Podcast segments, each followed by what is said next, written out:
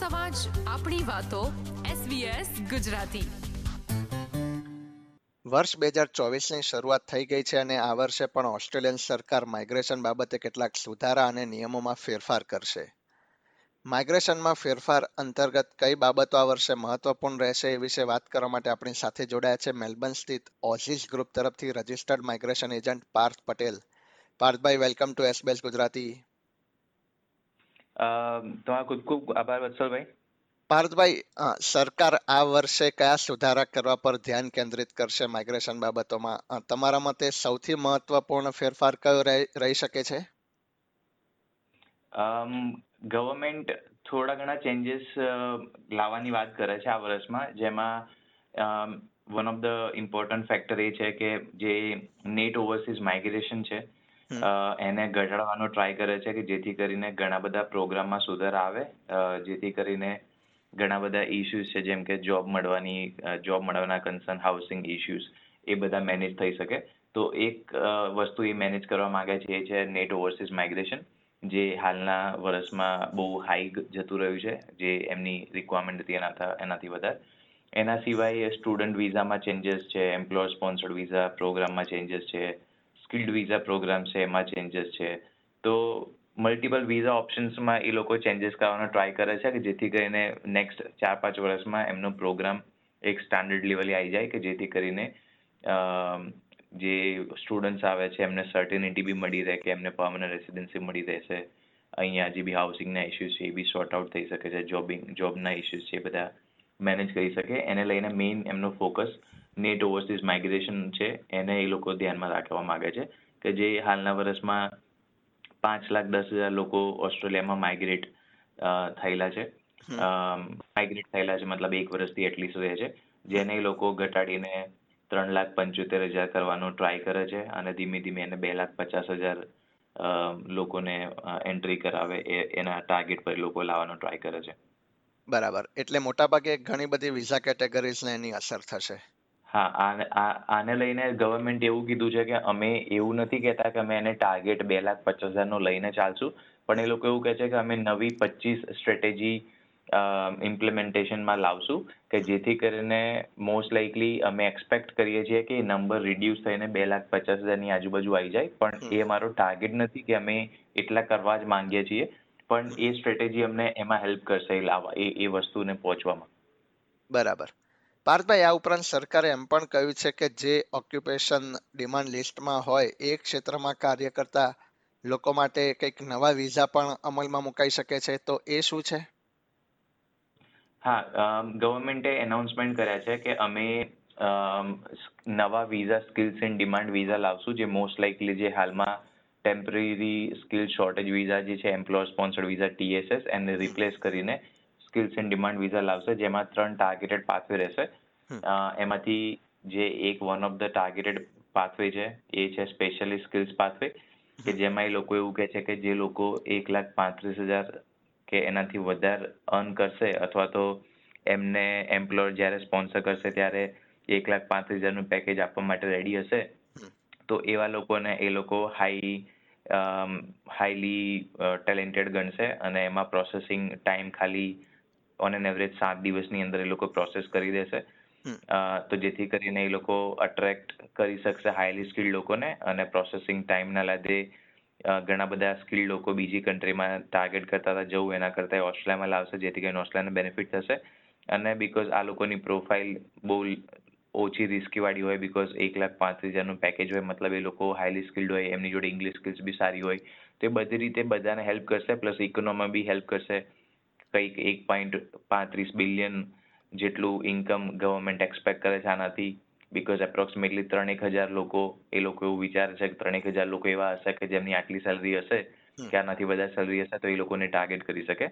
તો આમાં most of લોકો જેની સેલરી એક પાંત્રીસ એક લાખ પાંત્રીસ હજારથી ઉપર હોય એ લોકોને એ લોકો આમાં સમાવેશ કરશે. પણ આમાં જે ટ્રેડ વર્કર છે મશીનરી ઓપરેટર્સ ડ્રાઈવર્સ છે કે પછી લેબરર્સ છે જે એ લોકો અર્ન કરતા હોય તો એ લોકોને ઇન્ક્લુડ નહીં કરે. એના સિવાયની કોઈ બી કેટેગરીમાં એ લોકો કન્સિડર કરશે. તો એમનો મેઇન ટાર્ગેટ મેઇનલી પ્રોફેશનલ્સ છે જેમ કે IT professional security professional engineers IT managers engineering managers તો એ બધાનો એમનો મેઇન ટાર્ગેટ છે બીકોઝ બીજા લોકો એટલું અર્ન કરી નહીં શકે. પણ ઇન શોર્ટ આ એક પ્રોગ્રામ એ લોકો લાવવાનો ટ્રાય કરે છે. આના સિવાય બીજા બી બે પાથવે આમાં રહેશે કે જેમાં ઇસેન્શિયલ સ્કિલ્સ વર્કર કે જેમાં જેમને ઇસેન્શિયલ સ્કિલ્સની એમને જરૂર છે તો એના માટે એ લોકોએ કન્સલ્ટેશન બે હજાર ચોવીસ ઇનિશિયલ ફેઝમાં અત્યારે સ્ટાર્ટ કરી દીધું છે અથવા તો કરી દેશે ટૂંક સમયમાં.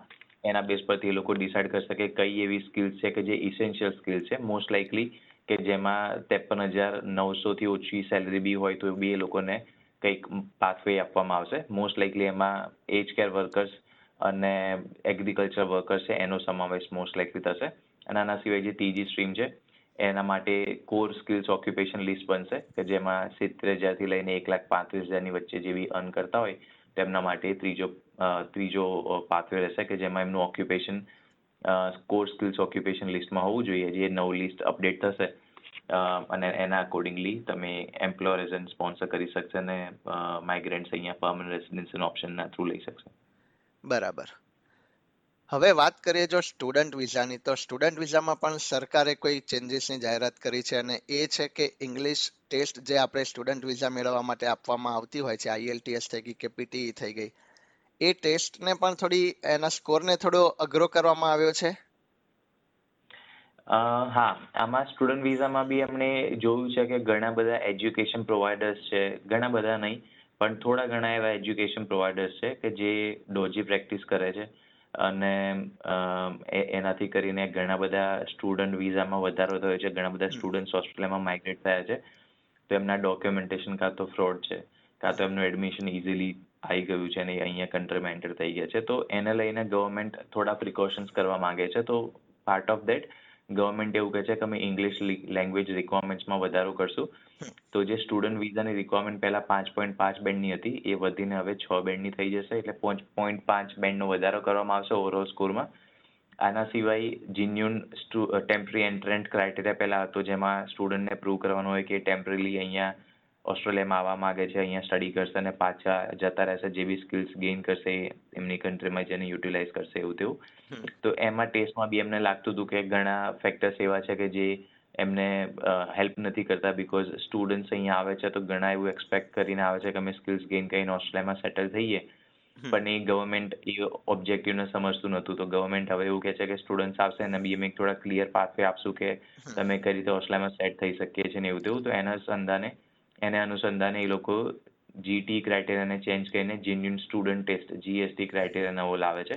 રાઈટ તો એક એ વસ્તુ છે. એના સિવાય ગવર્મેન્ટ એવું કહે છે કે અમે જે સ્ટુડન્ટ્સ અહીંયા આવે છે કે જે એમનો ટેમ્પરરી સ્ટે એક્સટેન્ડ કરવા માંગતા હોય છે અને એમની જોડે બીજા વિઝા ઓપ્શન હોતા નથી એટલે એ લોકો સ્ટુડન્ટ વિઝા ઉપરથી બીજા સ્ટુડન્ટ વિઝા લે છે પછી ત્રીજા લે છે કે જેથી કરીને કન્ટિન્યુઅસલી ટેમ્પરરીલી એમનો સ્ટે અહીંયા વધારી જાય છે. તો એ થોડા લિમ્બોમાં બી રહે છે કે એમને કોઈ સ્ટેટસ મળી રહેશે પરમેનન્ટ રેસિડેન્સીનો ટ્રાય કરતા રહે છે, પણ એમનો ખ્યાલ બી નથી ક્યારે રહેશે ને એવું તેવું.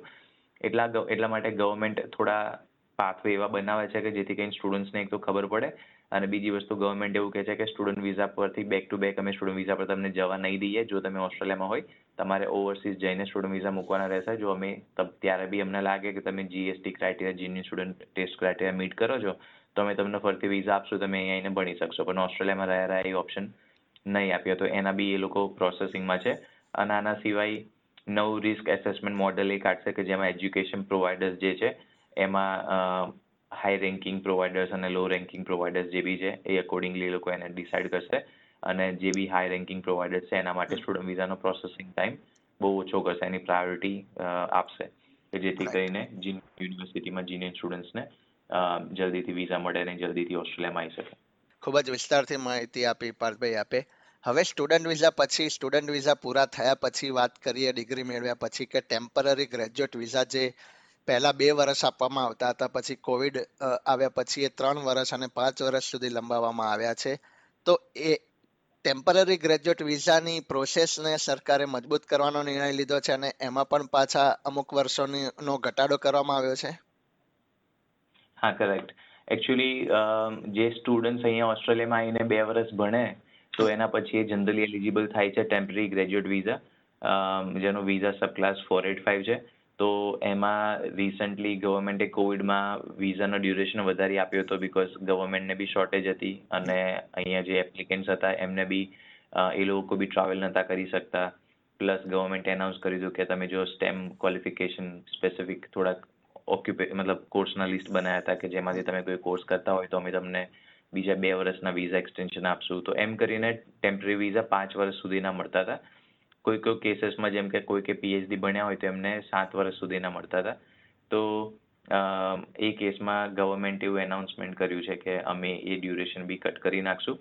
તો જે પાંચ વર્ષના વિઝા મળતા હતા, એને હવે ઓછા કરીને લોકો ખાલી બે વર્ષના કરી દેશે. એટલે જો કોઈ સ્ટુડન્ટ અહીંયા આવીને બેચલર્સ કે માસ્ટર્સ ડિગ્રી કરશે, તો એમને બે જ વર્ષના વિઝા મળશે.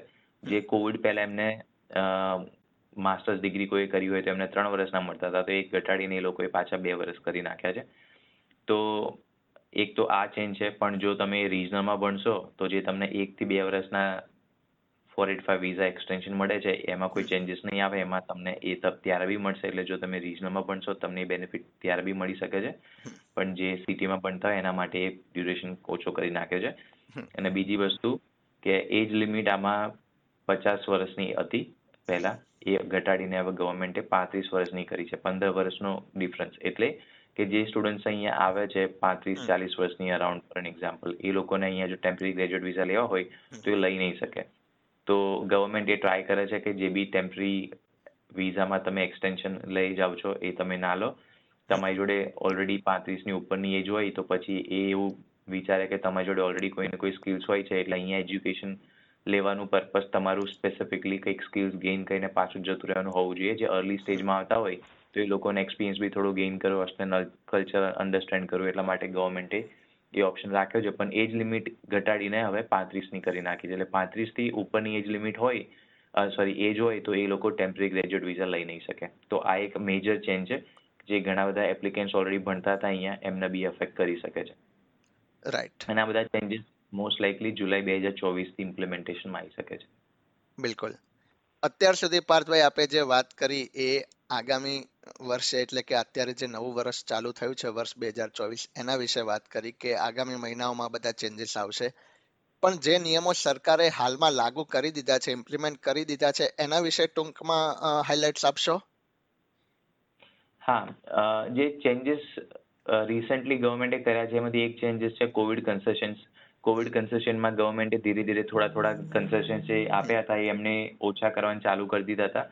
તો મેજર એમને કન્સેશન એ બધા હમણાં રિસેન્ટલી એપ્રોક્સિમેટલી સપ્ટેમ્બર બે હજાર ત્રેવીસની આજુબાજુ બધા કન્સેશન્સ એમણે કેન્સલ કરી નાખ્યા છે. એટલે મેજર કન્સેશન જે બી વિઝા કેટેગરીમાં મળતા હતા, જેમ કે સ્ટુડન્ટ વિઝામાં હતા, કે પછી કોડ વિઝા અવેલેબલ હોતા હતા, કે પછી ફોર એટ નાઇન વિઝા હતા એટ એટ સેવન વિઝા હતા તે બધા કન્સેશન્સ ગવર્મેન્ટે મેજર કન્સેશન્સ કેન્સલ કરી નાખ્યા છે. એટલે ફાઇનલી બધા ચેન્જીસ બધા કન્સેશન ફેબ્રુઆરીથી ક્લોઝ જ થઈ જશે. બે ત્રણ કન્સેશન જે બાકી રાખ્યા છે એ બી. અને આના સિવાય જે એમ્પ્લોયર સ્પોન્સર્ડ વિઝા પ્રોગ્રામ હતો કે જેમાં કોઈ employer short term skilled occupation લિસ્ટમાંથી કોઈ એપ્લિકન્ટને એમ નોમિનેટ કરે કે મારે એમને સ્પોન્સર કરવા છે for example as a cook તો એમને બે વર્ષના જ વિઝા મળતા હતા અને પીઆર પર્મનન્ટ રેસિડેન્સી લીડ નહોતું કરતું પણ ગવર્મેન્ટે એ ઓપ્શન બી કાઢ્યું છે કે હવે શોર્ટ ટર્મમાં બી ઓક્યુપેશન હશે તો બી એ પર્મનન્ટ રેસિડેન્સી ગ્રાન્ટ કરશે. અને પહેલાં એવું હતું કે તમારે સેમ એમ્પ્લોય જોડે ત્રણ વર્ષ કામ કરવાનું. ફોર એટ ટુ વિઝા પર પછી જ તમને permanent residency one eight six વિઝામાં ત્રણ વર્ષ પછી મળતી હતી. એ પીરિયડને બી એમણે ઘટાડીને બે વર્ષ કર્યો છે. એક આ બી ચેન્જ રિસેન્ટલી થયો છે. બિલકુલ. ભાઈ આજે આપે સમય ફાળવ્યો અને આગામી બે હજાર ચોવીસના વર્ષમાં સરકાર જે ચેન્જીસ લાવવા જઈ રહી છે, જે એમણે ઓલરેડી એનાઉન્સ કરી દીધા છે, પણ ઇમ્પ્લિમેન્ટ થયા નથી, એ વિશે તમે આજે વિસ્તારથી માહિતી આપી, એ બદલ હું વત્સલ પટેલ તમારો આભાર વ્યક્ત કરું છું. તમારો બી ખૂબ ખૂબ આભાર. મને આ પ્લેટફોર્મ મળે છે, જેથી કરીને હું જે બી માઇગ્રેન્ટ્સ હોય એમને ન્યૂઝ પહોંચાડી શકું છું. તમારો પણ ખૂબ ખૂબ આભાર એના માટે. આ પ્રકારની વધુ માહિતી મેળવવા માંગો છો? અમને સાંભળી શકશો Apple podcast Google podcast Spotify કે જ્યાં પણ તમે તમારા પોડકાસ્ટ મેળવતા હોવ.